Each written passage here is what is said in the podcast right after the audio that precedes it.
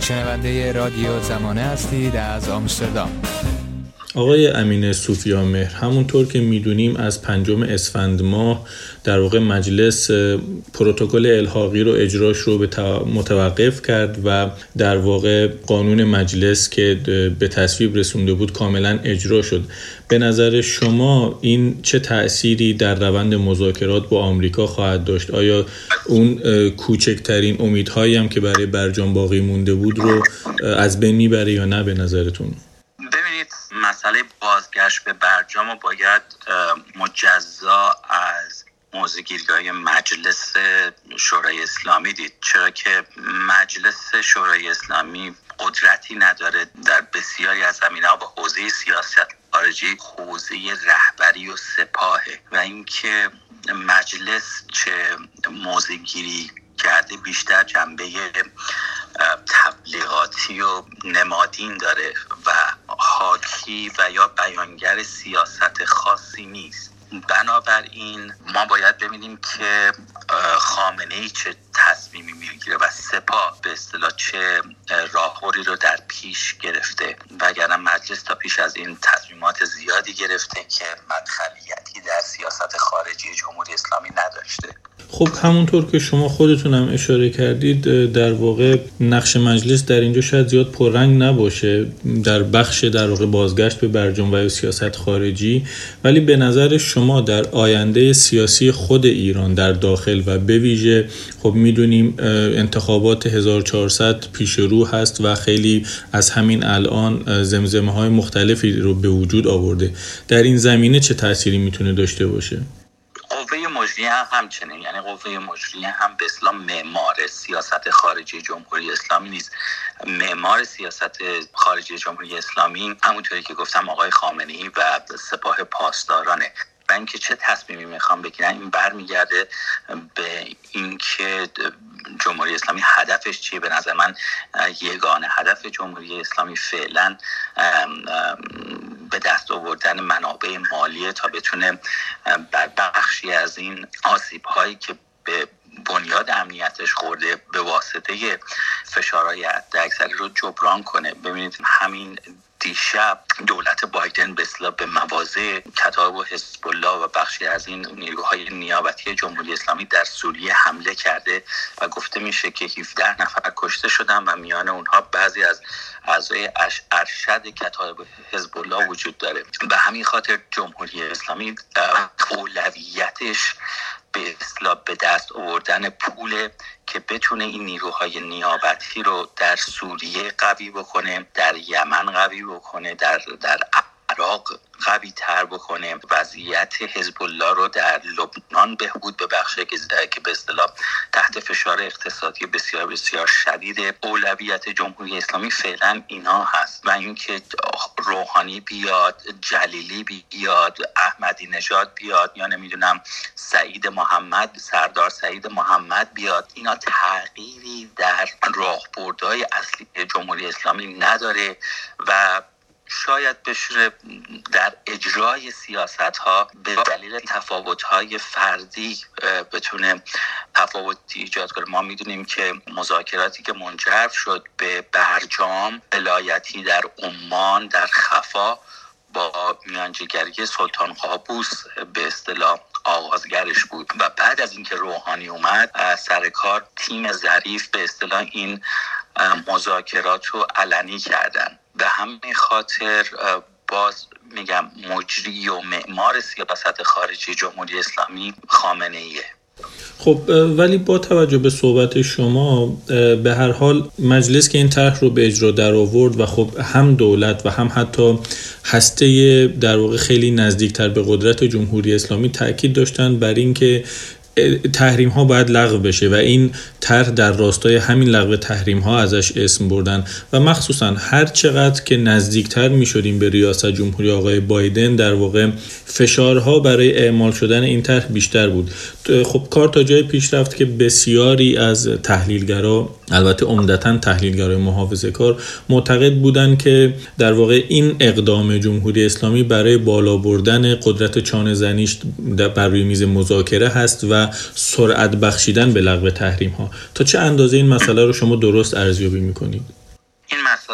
بله مسئله از جنبه تبلیغاتی مهمه چون که در ایران همیشه تلاش شده که یک دوگانه سازی بشه که یک سری افراد تندرو هستن یک سری افراد میانه رو هستن و ما اگه با میانه رو ها مذاکره نکنیم به اصلاح گیر تندروها میافتیم. اینو باید در همین چارچوب تبلیغاتی دید و اینکه جمهوری اسلامی الان برخلاف سال 2015 اهرم های جدی نداره که بتونه روی سیاست گذاری آمریکا و یا دولت بایدن تاثیر بذاره. ببینید گزینه هایی که الان در پیش روی جمهوری اسلامی هست هیچ کدومشون گزینه مطلوب نیست.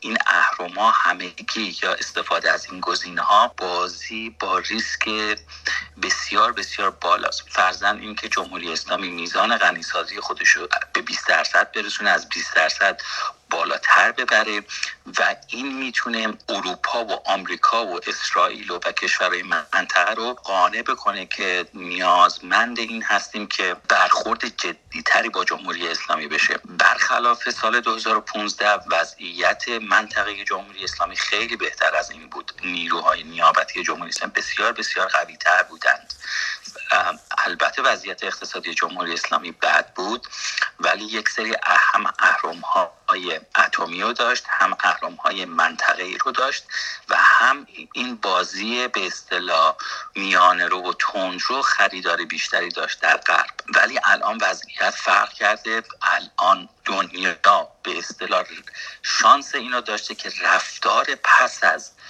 برجام جمهوری اسلامی رو ببینه. چون که اعتقاد بر این بود که وقتی که ما با جمهوری اسلامی مذاکره می‌کنیم وقتی که سیاست به اصطلاح اینگیجمنت یا اینکه مماشات با جمهوری اسلامی رو در پیش می‌گیریم جمهوری اسلامی خواهی نخواهی به خاطر امتیازهایی رو که گرفته نرمتر و عاقلتر میشه. ولی ما دیدیم که نه این نظریه به اصلاح درست نبود. چرا که جمهوری اسلامی هدفش از لغو تحریم ها و هدفش از برجام این بود که از زیر فشار اقتصادی در بیاد که بتونه نبرد خودش رو در جبهای غیر اتمی به اصلاح تشدید ببخشه. و الان تا حدودی حتی افرادی در درون دولت بایدن به این مسئله واقف هستن که جمهوری اسلامی لزوما با امتیاز گرفتن آرامتر و معقولتر و و مسئولتر نمیشه. و همین خاطر یک نوع بیاعتمادی نسبت بیاعتمادی که بود. ولی میزان بیاعتمادی نسبت به قبل افزایش پیدا کرده. از یه طرف دیگه شما از منظر جمهوری اسلامی هم نگاه کنید به دلیل اینکه ترامپ از برجام خارج شد بیاعتمادی جمهوری اسلامی هم به آمریکا بیشتر شده.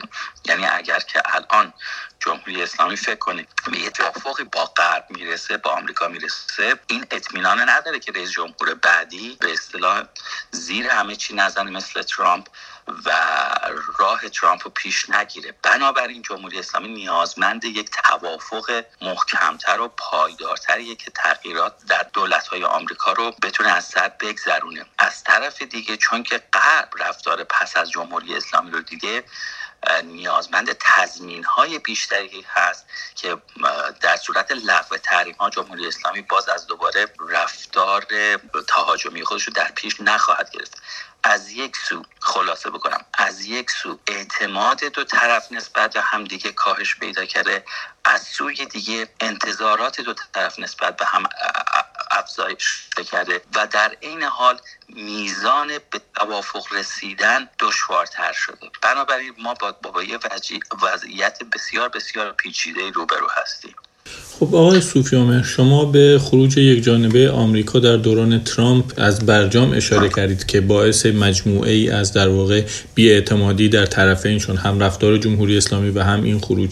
ولی خب فکر می‌کنید بالاخره با توجه به انتخاباتی که ایران هم در پیش رو داره این موضوع در واقع یک توافق با دولت جدید آمریکا به هر حال تا چه اندازه می‌تونه در شعارهای انتخاباتی نامزدها نقش ایفا بکنه و رول داشته باشه. چون بالاخره این موضوعیه که در سیاست خارجی ایران هم فعلا سایه افکنده.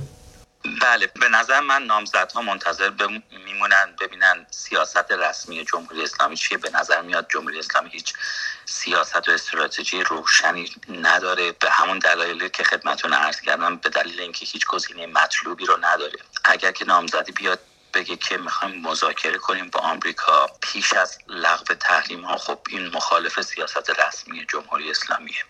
بنابراین نامزد هم اگر بیان راهی ندارن جز اینکه مواضع خامنه ای رو در این زمینه تکرار بکنن. به نظر میاد که سیاست رسمی جمهوری اسلامی الان بازگشت به برجامه اما جمهوری اسلامی اعلام کرده که اول آمریکا باید به اصطلاح اون تحریم ها رو برداره.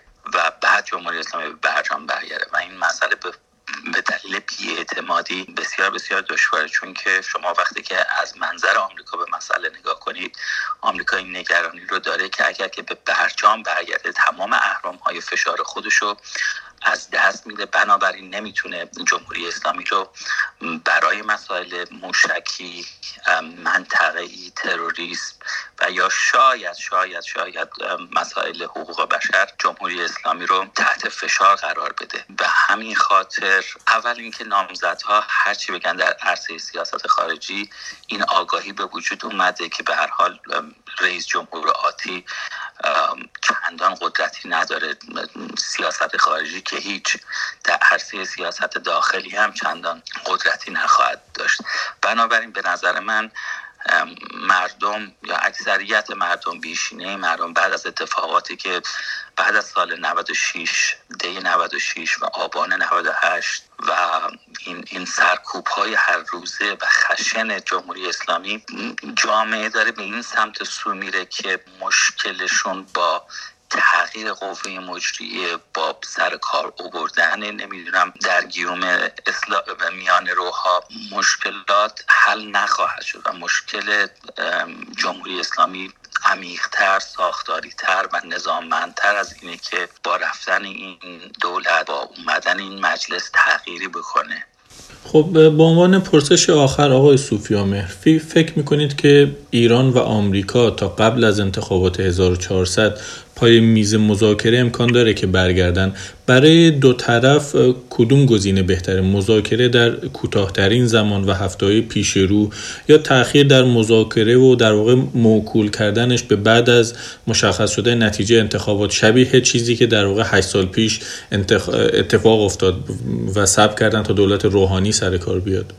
من حدسم اینه که مذاکرات ادامه داره. ببین مذاکرات یه چیزه. به توافق رسیدن یک چیزه. کشورها می‌تونن برای مدت طولانی بر سر یه مسئله با همدیگه مذاکره کنن بدون اینکه به توافق خاصی برسن. بنابراین من احتمال میدم این مذاکرات در پیش و اگر که جمهوری اسلامی بخواد حسن نیت خودش نشون بده مجبور بگه که با رفتن به اصطلاح روحانی و اومدن یک رئیس جمهور دیگر سیاست رسمی جمهوری اسلامی و سیاست خارج جمهوری اسلامی تغییری نخواهد کرد. به همین خاطر من فکر نمی کنم که به اصطلاح انتخابات چه تسهیل کننده چه یا مانعی باشه بر سر مذاکرات. اگر جمهوری اسلامی بخواد به میز مذاکره برگرده. ببین جمهوری اسلامی هیچ هیچ همونجوری که هیچ ای نداره مگر اینکه لغو تحریم ها کشور در آستانه ورشکسته اقتصادی و هیچ گزینه مطلوبی نداره. جمهوری اسلامی خیلی ساده است نیاز به پول داره. و این پول رو وقتی به دست میاره که بتونه این تحریم ها لغو بشه و برای لغو تحریم ها باید به یه سری از خواسته های آمریکا تن بده.